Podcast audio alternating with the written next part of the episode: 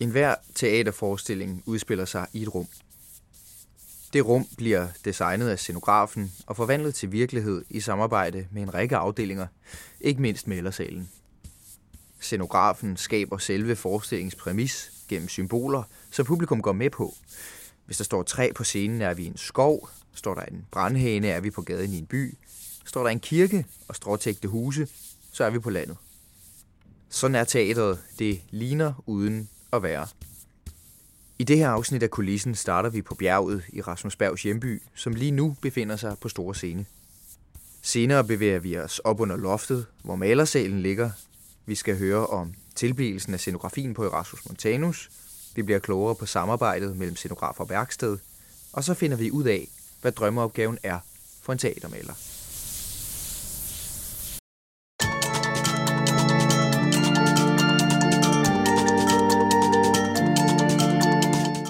Lytter til Kulissen. En podcast-serie om livet bag scenen på Aarhus Teater. I dette afsnit fortæller scenograf David Gert og teatermaler Ruth Grønborg om lige netop deres arbejde på teatret.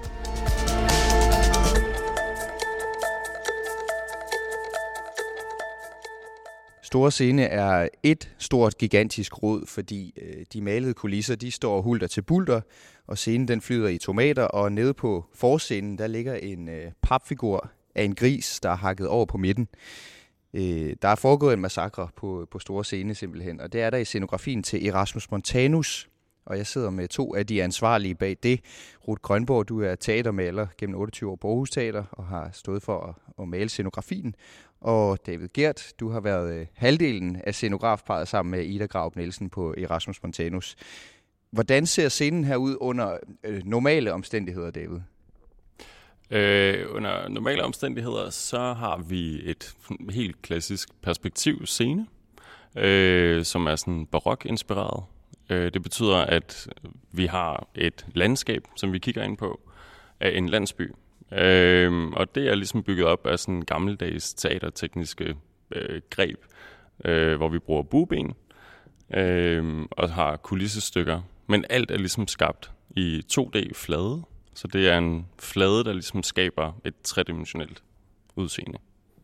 Og hvordan, hvordan skaber man så den der flade der? Fordi øh, der kan jo se, det der er lidt specielt måske ved scenografien på Erasmus, det er, at alle bygningerne ligner jo sådan noget fra en landsby netop på i, i Holbergs samtid, øh, eller hvad man skulle tro, Holbergs samtid, måske endda lidt tidligere.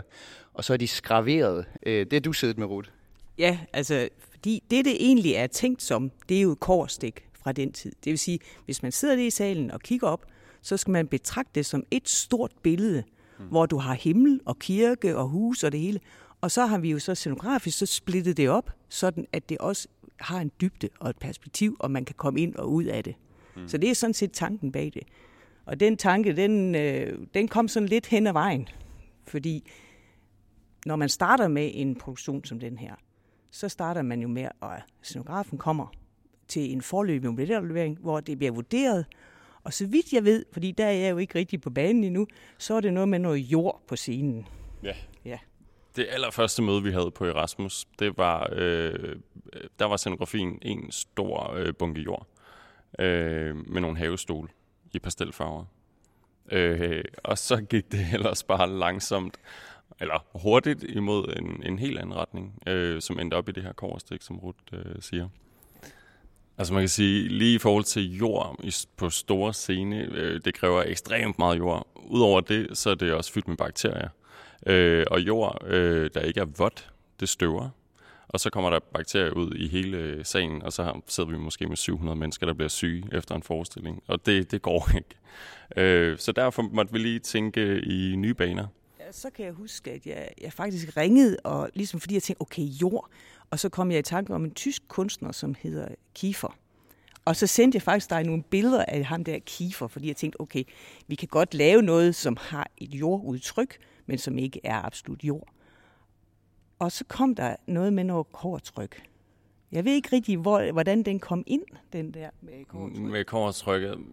Jeg tror, da vi så billederne der af Kiefer, øh, jeg tror, vores, vi var så opsat på, at så skulle vi arbejde realisme.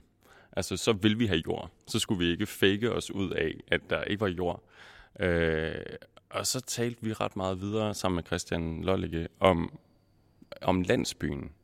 Om den her landsby fra Holbergs tid. Hvordan så der ud på landet?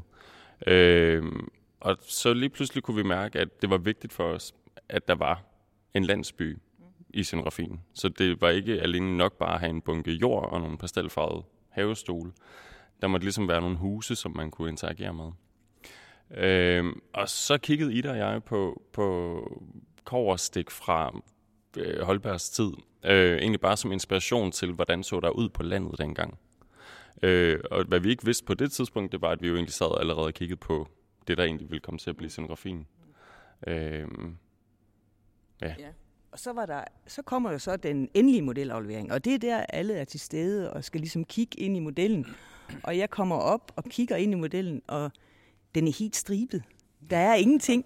Det er bare stribet, og jeg tænker, fordi jeg skal jo hele tiden, som teatermaler, skal jeg jo hele tiden tænke ud af, hvad er det her en fortolkning af? Og så tænker jeg, er det en stregkode? Altså er der sådan et eller andet univers, at vi er på vej ind i, i en eller anden øh, idé om, at her har vi sådan et stregkode-univers for folk. Det kunne man måske godt sætte sammen med den problematik i Holberg. Sådan noget. Men, men det viser sig så, at det var, nej, det var korstik, siger de så. Og så tænkte jeg, det er alligevel utroligt, hvad man meget kan. Moderne, er meget, meget moderne. moderne korstik. Og så lavede jeg faktisk nogle en til en, og I kom op på malersalen og så den, og vi tog det herned på scenen, hvor I sad nede i salen for at se, kan det her du? Og så, med striberne. Ja, ja. eller med, hvor jeg havde lavet sådan et, øh, hvor jeg havde lavet et, ligesom et korstik. Ja. Ja, altså korstikket består jo af, at man har ridset en masse ned i en plade, og så skal vi jo forstørre det hele op. Så det vi har gjort, så det er jo faktisk, alle de striber, man ser, det er der, hvor, hvor nålen ligesom har skulle rise i pladen. Ikke? Og så er det op i en forstørrelse. Og det er jo det spændende ved også at være teatermaler, det er, at så må man jo så finde ud af, hvordan gør vi det her? Så vi øh, fandt så ud af med skumgummi og ligesom lave en stor skumgummi-kamp. Fordi så kunne man dyppe den i malingen, og så kunne skumgummien bruges ligesom en pensel. Og så kunne man begynde med alle de her skraveringer og, og alle de ting, som er på... Så man opfinder jo øh, redskaberne tit selv. Så, så det, som teatermaler, så er man øh, altså delvis maler, delvis opfinder for at nå i mål. Øh, hvor lang tid går der fra, at, at du går i gang, David, til I når til modelafleveringen? Øh, altså, hvor, jeg kan jo høre, der er gået en hel masse arbejde og tanke frem og tilbage, og allerede der har I jo egentlig været i kontakt med, med Ruth og, og så videre. Hvordan er processen fra, øh, at man øh, bliver bedt om at, at skabe et univers til en forestilling, og så til at, at man... Øh, en ting modelaflevering, og en anden ting er premieren, og hvordan når man det hele? Nej, det er virkelig en lang proces. Øh, nu med store scene, så gælder der lidt nogle andre regler i forhold til de andre scener, der er på Aarhus Teater. Øh, man plejer som regel at sige, at første aflevering ligger ni måneder før øh, premiere, eller prøvestart. prøvestart. Ja. prøvestart. Øh, så det betyder, at Ida og jeg, vi gik jo i gang. Øh, men, altså, vi er jo gået i gang et halvt år før med at læse og så har man et idémøde. Så går der en måned, så har man en forløbig modelaflevering. Så går der måske en måned igen, eller halvanden måned, og så har man den endelige modelaflevering. Øh, og den proces, det er måske et halvt år, man ligesom har brugt på det. Øh, og så går der yderligere nogle måneder, før man har prøvestart. Eller, ja. Og så har, så har vi så så snart den forløbige modelaflevering er, og man på den forløbige modelaflevering jo selvfølgelig diskuterer en masse tekniske ting også. For det er jo ikke nok med, at man kan alt det, man ser. Der er jo også en masse teknik bagved det. Hvad skal det bygges af? Hvad skal det kunne holde til? Hvor stort skal det være? Der, hvad skal man bruge? Skal det ud og ind? Og skal det kunne folde sammen? Og der er en masse ting, inden man overhovedet starter med at lave det kunstneriske ovenpå. Det er faktisk det sidste, der kommer. Mm. Så, har man, øh, så har vi et byggemøde, hvor at der kommer scenografen også op. Og der går man simpelthen meget minutiøst alle ting igennem, og prøver ligesom at fange så mange af de fælder, man kan hoppe i, som overhovedet muligt, mm. lige fra start af. Mm. Så øh, det bliver jo også gjort på den her. Og der, man, altså man kan sige, det der har været, eller var vores store udfordring, Ida og jeg, vi var jo stadigvæk studerende, da vi fik den her opgave tilbudt af, af Trine Thomsen. Øh, og vi havde aldrig lavet så stor en forestilling før. Vi havde aldrig arbejdet med så stort et hus, altså som Aarhus Teater. Vi havde ikke arbejdet med så mange forskellige afdelinger. Vi havde i, i princippet aldrig arbejdet med en malersal. Så vi vidste ikke, hvad det, ville, altså, hvad, hvad det betød at have en malersal, og hvad de kunne, øh, og hvad det samarbejde kunne, scenograf og malersal, altså hvad, hvad det ligesom hvad der kunne komme ud af det. Øh, og det kan man så sige, det er jo blevet det bærende element for Erasmus Montanus. Ja. Øh. Fordi jeg kan huske lige så tydeligt, at, øh, at de kom med den der stribede model, og på et tidspunkt så, i det hele taget, så kunne man bare mærke, at det der med at lave en model, hvorfor skulle man det? Altså, hvad fanden er det for noget? Undskyld. Ja. Øh, men, men så på et tidspunkt, så tror jeg, jeg sagde, nej, du skal ikke hjem til København. Nu skal du ind og sidde herinde ved siden af, og så bliver du her. Og så har vi en gammel øh, lysfyr her også, som er vældig dygtig, og ham fik jeg op og sidde og prøve at forklare David, hvordan det er med det her med teaterperspektivet, og hvordan det er med lysbroer, og alt det, det kræver for at lave sådan en scenografi. Mm. Og så gik øh, David i gang med at skære og klippe og sætte op. Og på et tidspunkt, så, så havde han jo lavet den der kasse, og så sagde nu skal vi så sætte os ned under niveau. Fordi her på i salen sidder det meste fleste folk, de sidder jo under gulv. Mm. Så det betyder meget, at man ser, når man sidder og kigger ind i sin modelkasse, mm. at man sidder rigtigt. Så kan man se hele billedet for sig, så har man alting på forhånd. Mm. Så det er en stor hjælp, når først man ser det, mm. at den der model er uundværlig simpelthen. Så mm. det var sådan lidt... Øh... jeg følte, at vi gik jo i lære på en eller anden måde.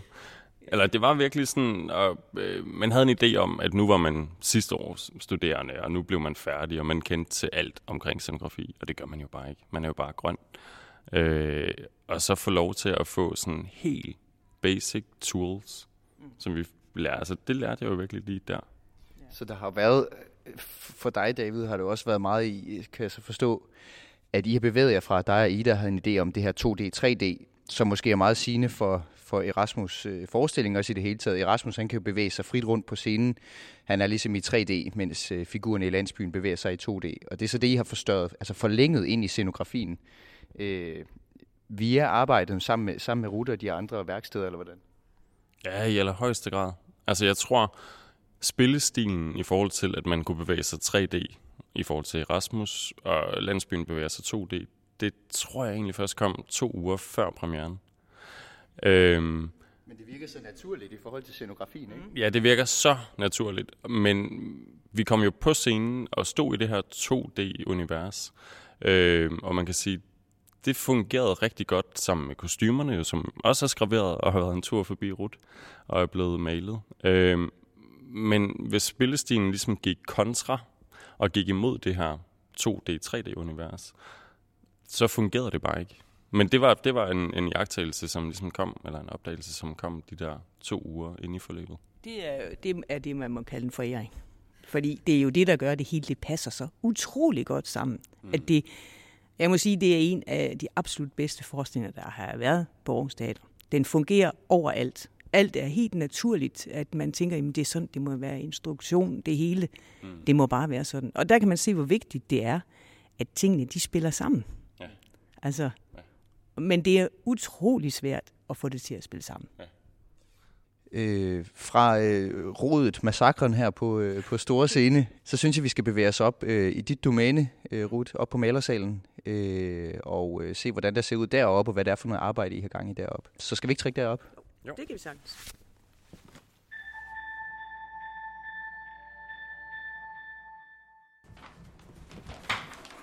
Og har de kørt klor her?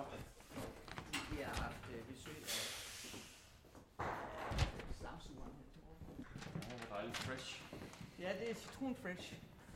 Så er vi trukket op på øh, malersalen, som må være et af de største rum på Aarhus Teater. Der er i hvert fald både øh, højt til loftet, og så er der ovenlys, så man rigtig kan se, hvad man har gang i. Rut, kan du ikke prøve, øh, prøve at beskrive øh, det rum, hvor du ligger øh, langt størstedelen af dine timer her på, her på teateret?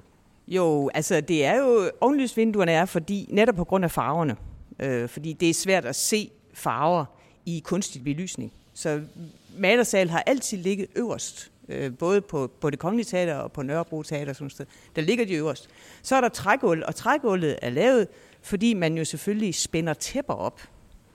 Og sådan et bagtæppe, som vi har nede på Erasmus Montanus, det har jo ligget her på et tidspunkt. Og her er sådan plads til en 14 gange 8 meter. Øh, og det bliver så sømmet op og grundet og malet stående. Øh, og det er, fordi det er simpelthen den eneste måde, det kan lade sig gøre at lave sådan noget på. Så man skal selvfølgelig have et sådan lidt, øh, men man vender sig til, at, at tingene er så store. Sådan er det jo med det alting. for ryggen. Nej, netop fordi man jo står op, så er det ikke så hårdt. Men, øh, og så er der jo, der, her er vi oppe under loftet, som er masse skrå øh, plads. Så alle vores ting er sådan stoppet ind. Der er gamle lærreder, og der er kattegrus, og der er alt det, vi får brug for.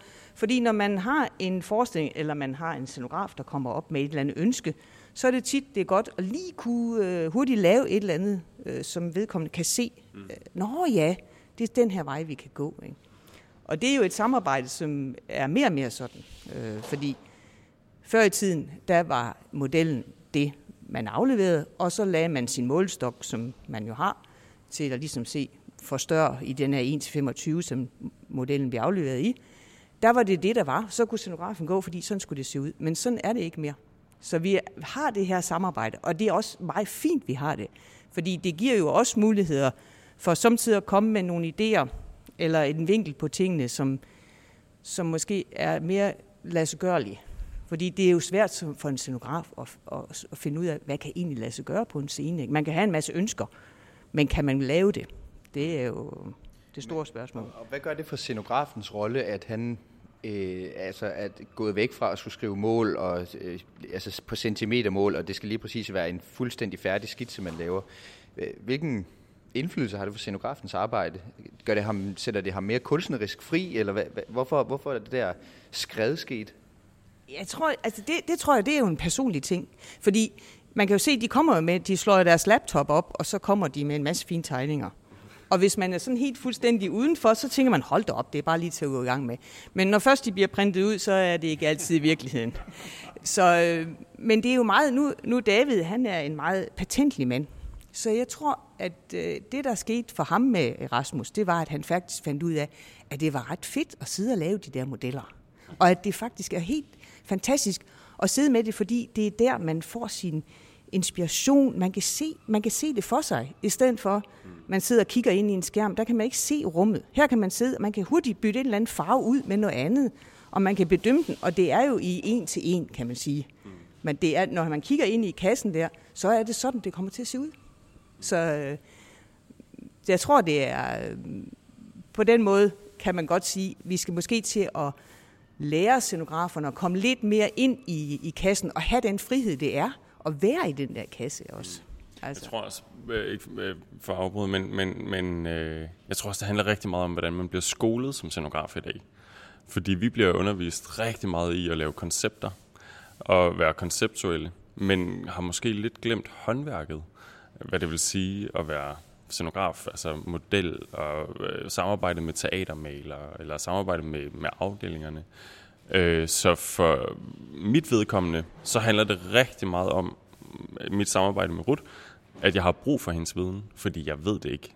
Altså, jeg har ikke lært det. Jeg ved ikke, hvad man kan. Jeg kan godt komme med alle mulige idéer og ønsker, og så kan jeg ligesom spørge Ruth, kan det her lade sig gøre? Men, men det er ikke noget, jeg er blevet undervist i som sådan.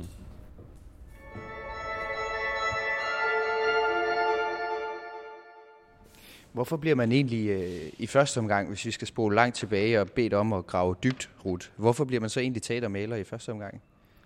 Ja, det ved jeg ikke. Det er fordi, altså, jamen, jeg kommer jo op fra Nordjylland, og min mor sagde, da jeg så blev 17 og var færdig med folkeskolen, så sagde hun, du kan ikke blive boende her, sagde hun så. og så måtte jeg jo finde ud af, hvad jeg ville. Men så var det jo så heldigt, jeg havde været i erhvervspraktik på Aalborg Teater.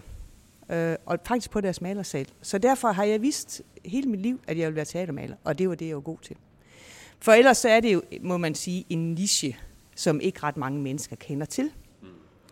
Og det er også en niche, som, som faktisk kræver øh, alle mulige forskellige, fordi der er mange kreative mennesker, men man skal også være meget god til at udføre præcis. Man har en deadline, man har en masse samarbejde med meget mere tekniske afdelinger, som man jo også skal vide en masse om. Logistik og alt muligt forskelligt. Vi har jo flere forestillinger kørende på én gang. Det vil sige, at vi har jo altid en, der ligesom er i gang.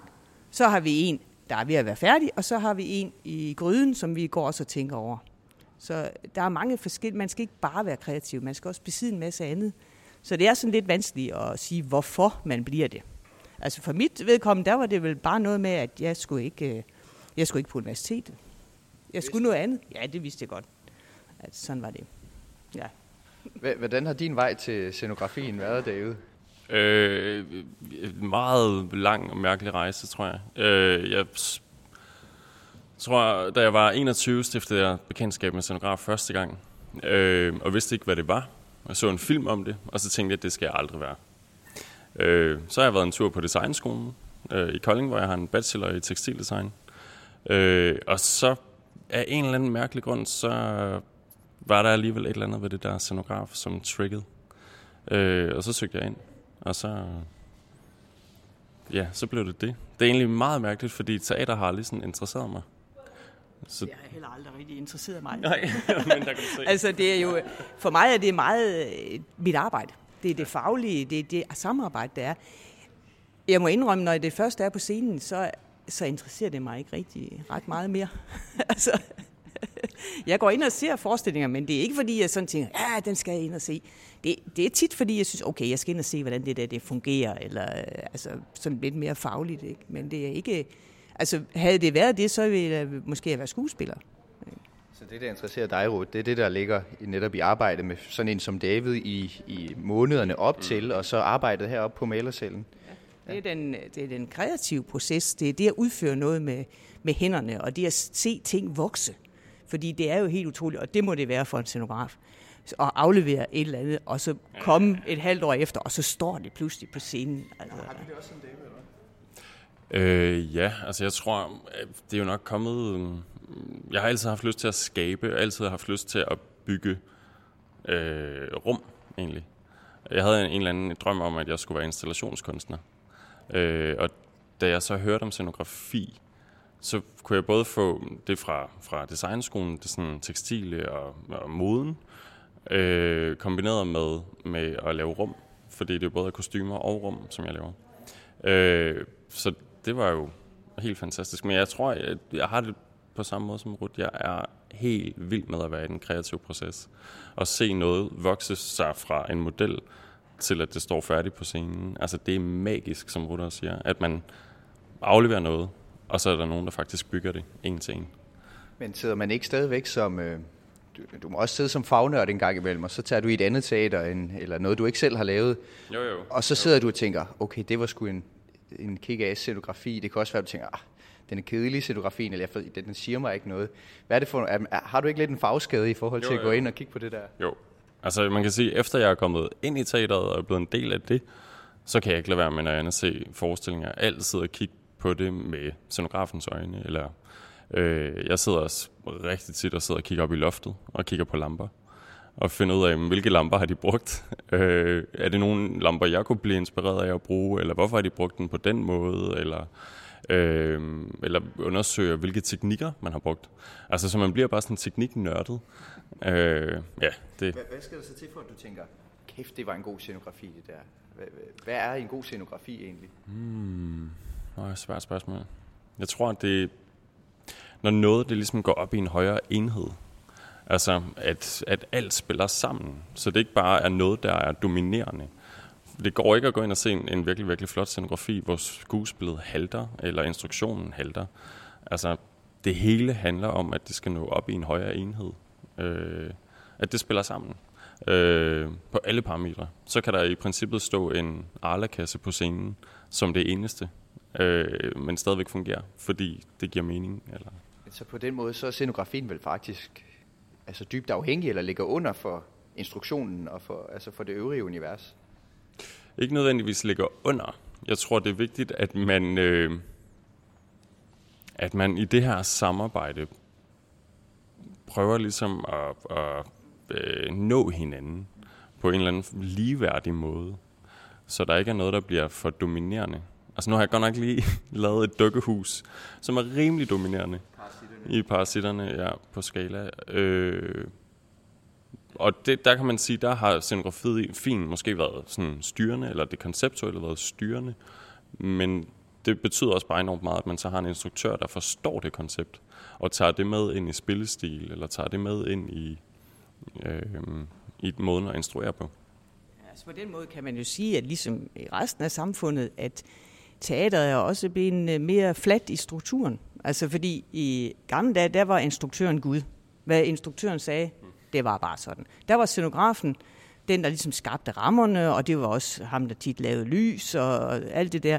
Det var, men nu er det ligesom flyttet op og flyttet ind i sammen. Og det kan jeg mærke øh, som teatermaler, at de bruger meget tid sammen med instruktøren. Det gjorde man ikke i gamle dage. Men det er ligesom om det der samarbejde, der er. Og det, men det gør så også, at tingene sådan rykker, fordi så kommer vi lige pludselig ind og er i spil som lidt en medscenograf. Og det var vi jo ikke i gamle dage. Der var vi bare kopister. Der skulle vi bare, når vi fik modellen, så er det bare at lave den, og hvornår er den færdig. Ikke? Men nu, nu rykker tingene sig og, og bliver mere flade i strukturen.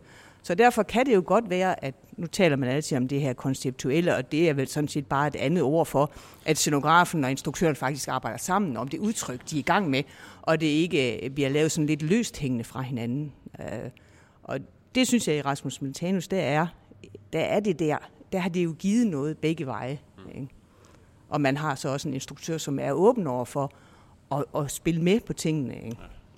Men det kan også lige så godt gå galt. Man kan sikkert også som scenograf komme til at skabe et, et miljø, som, hvor instruktøren bare overhovedet ikke kan, kan være i. Altså det kan jeg forestille mig, at, at det må, og det vil man som publikum sikkert godt kunne mærke et eller andet sted. Selvom man som publikum tit overhovedet ikke kan mærke alt det arbejde, der ligger bag alt det her, vi går og laver. Fordi det bare er naturligt.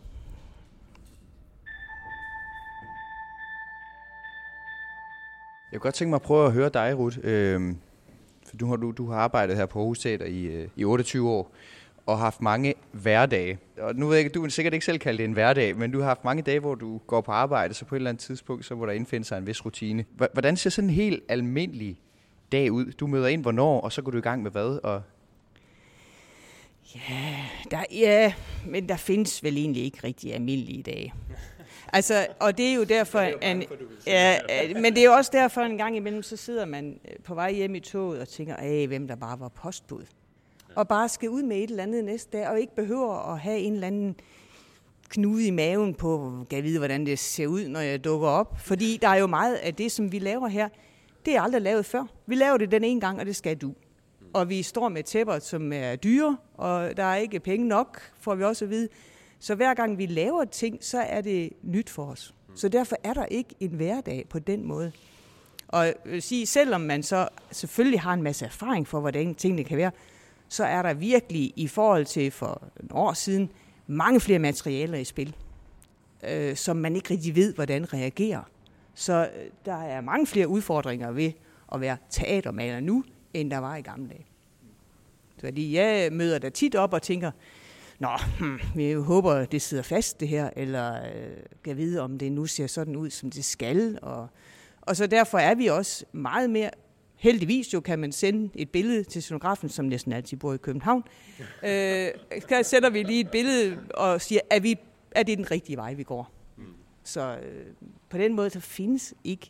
Og jeg kan også komme nogle dage, hvor jeg tænker, i toget herinde, tænker, ej, i dag skal vi bare og så kommer man ind, og så pludselig kommer der en skrædder med et eller andet stykke stof, og ved du hvad, jeg skal have noget, det skal krakelere, og hvordan skal det se ud, og hvad gør jeg her, og hvorfor sidder det ikke fast, og sådan noget. Og så bruger man hele formiddagen på tre andre forskellige ting, man aldrig havde troet, man skulle overhovedet tage stilling til.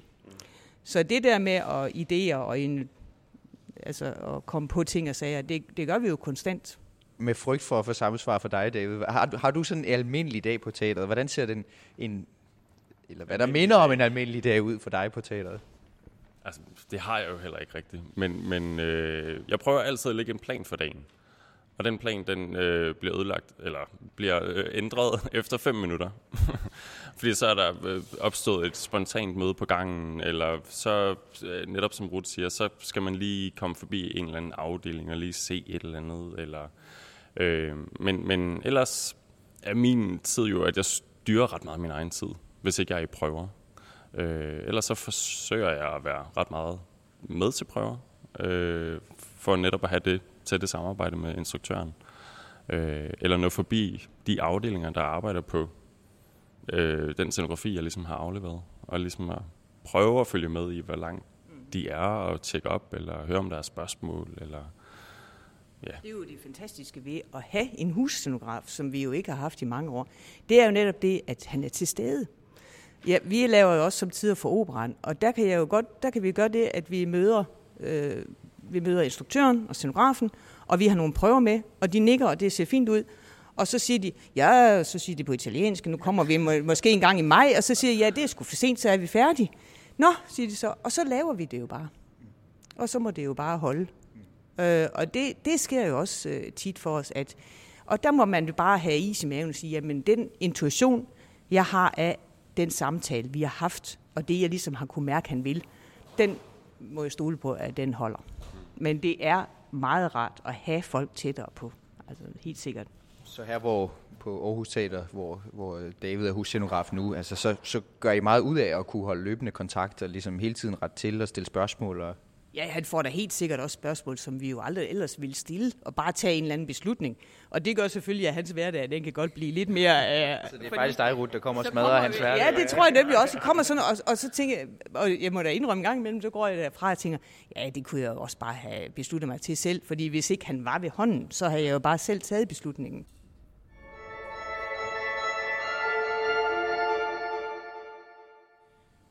Erasmus Montanus, som vi, som vi sad nede i før, øh, er jo et eksempel på en forestilling, hvor scenografi og forestilling og de forskellige værksteder har arbejdet rigtig godt sammen, og det har givet et rigtig godt produkt, hvilket øh, man kan aflæse på al den anerkendelse, den har fået på alle mulige måder. Øh, er Erasmus Montanus, er det, sådan, er det en slags drømmeopgave øh, for sådan som dig, Ruth? Hvad er en rigtig god opgave, som kan lande på dit bord? Ja, det er det selvfølgelig, er det det. Ja, det er jo, fordi det er klassisk øh, maleri. Det ligger på gulvet, og man bruger sine lange pensler, og man bruger de der forskellige teknikker, er jo også øh, fantastisk. Men, men derfor så har vi jo, vi bliver jo også øh, sat i spil på mange andre områder, hvor det så også, når det så resultatet kommer, så bliver det jo faktisk øh, også fantastisk. Men det her, det er ligesom, der ved man også, man har lidt ro på i maven, fordi man ved, det her, det, det, det, det bliver til, det bliver sådan noget, det ser godt ud. Mm. Ikke? Har du, hvad, hvad har ellers været, hvis du skulle fremhæve en anden forestilling, som du har tænkt, det var, det, det var skisme sjovt at lave. Hvad, hvad har du så ellers kastet over? Altså den, øh, der hedder En kvinde uden betydning, øh, som var en karusel nede på Skala, var også helt fantastisk at lave. Men også virkelig, hvor man tænkte og kiggede på modellen fra starten, tænkte, hvordan havde den mand forestillet sig, at vi kunne lave det her? Altså, men den blev fantastisk, og vi opfandt en vakuummaskine, og alt spillede faktisk sammen. Jeg, en gang imellem, så gik jeg ned ad trappen og kiggede ind på skalaen, og den stod derinde sådan om morgenen. Den havde altså sit eget liv. Det var den eneste gang, jeg oplevede, at en scenografi sådan bare stod og ventede på, at nu skal der komme nogen. Ikke? Ja. Den, var, den var ret fantastisk. Der modellen står faktisk derovre. Så. Altså, der var... Øh, ja, det, det fede var vel, at det var en kæmpe udfordring at lave, fordi når man kigger på scenografien, så vil de fleste sikkert tænke, nå ja, jamen den skal man jo bare bygge. Men alt det, den består af, af billeder med damer og svaner og guldrokader øh, og rokajer og kryb. Vi lavede slanger, som, og vi lavede kameleoner, som blev printet ud i vores øh, vakuummaskine. Og alt det der, som der var meget sådan opfinderarbejde i den. Øh, og det er jo også sjovt, når det lykkes. Altså, det skal jo også lykkes. Der er jo ikke så meget at gøre ved det. Altså, vi har jo en deadline, og vi kan ikke bare sige, nej, men det kan ikke lade sig gøre. Det, det er der ikke noget, der hedder. Øh, David, hvad, hvad, hvad har du, Erasmus, var tydeligvis sjovt at lave, og også meget lærerigt, kan jeg forstå på dig. Hvad har du ellers øh, været i gang med, hvor du tænkte, hold kæft mand, hvor er det fedt at være scenograf? Øh, jamen, der er lige lavet det der dukkehus, parasitterne på skala. Øh, og det er jo igen sådan et, et lege, legejob, øh, hvor alle afdelingen ligesom går med på den her idé om, at man laver dukkehus som koncept. Så alt fra perukker, der er lavet i garn, til øh, kostymer, der er syet op i møbelstoffer og, og malet på os, øh, til et kæmpe stort dukkehus, hvor alt er i pangfarver, og øh, tapeterne er blevet malet her på malerscenen, og alt indvendigt igen er det her helt flade, men stadigvæk malet op med skygger. Øh, det er mega fedt. Det er jo mega fedt at få lov til at aflevere noget så mærkeligt, og at folk bare griber den. Øh, det er fedt. Men det er jo også et resultat af, at David har været her og set, hvad der kan lade sig gøre. Altså, der er jo nogle ting, som som man får foræret ved at have det her samarbejde med os. Fordi det er jo et sted, hvor vi, jo nød, vi siger, at alt kan jo lade sig gøre på en eller anden måde. Vi skal nok finde ud af det. Ikke? Så. Det må være en dejlig grundindstilling at have til sit arbejde. Her til allersidst, uh, Ruth, så går lige rundt og maler på et, uh, en måne. Hvad, hvad bliver det til? Hvad skal det blive til? Det der, det er jo duen til Rocky Horror Show. Og det er en måne, det er ganske rigtigt. Og den bliver lavet i en teknik, hvor man strør sådan kattegrus og flis ud og sprøjter ned oveni. Fordi en af de ting, som er en udfordring for en teatermaler, det er, at man skal jo ikke male sin egen maleri. Man skal hele tiden finde ud af at lave tingene sådan, at de ikke ligner min håndskrift. Det skal, så, og det er, det er tit, det var jo lidt det samme som, det er jo det der med at opfinde instrumenter, som kommer ud over ens egen bevægelser. Øh, så det er rigtigt, det er en måned. Det kunne du godt se. Hmm? Det er glad for. meget dø, meget død. Jeg bestod testen. Den måned, den øh, øh, kommer til, som du siger, at være en del af Rocky Horror Show, som næste podcast faktisk også handler om, dog i forbindelse med sminke, maske og rekvisit. Men i den her omgang, så er der ikke øh, mere tilbage end at sige tak til jer, Ruth Grønborg, teatermaler på Aarhus Teater, og David Gert, husscenograf, samme steds. Og øh, så skal jeg sige, at podcasten den blev til i samarbejde med FO Aarhus og Aarhus Stifttidende. Vi takker. Tak.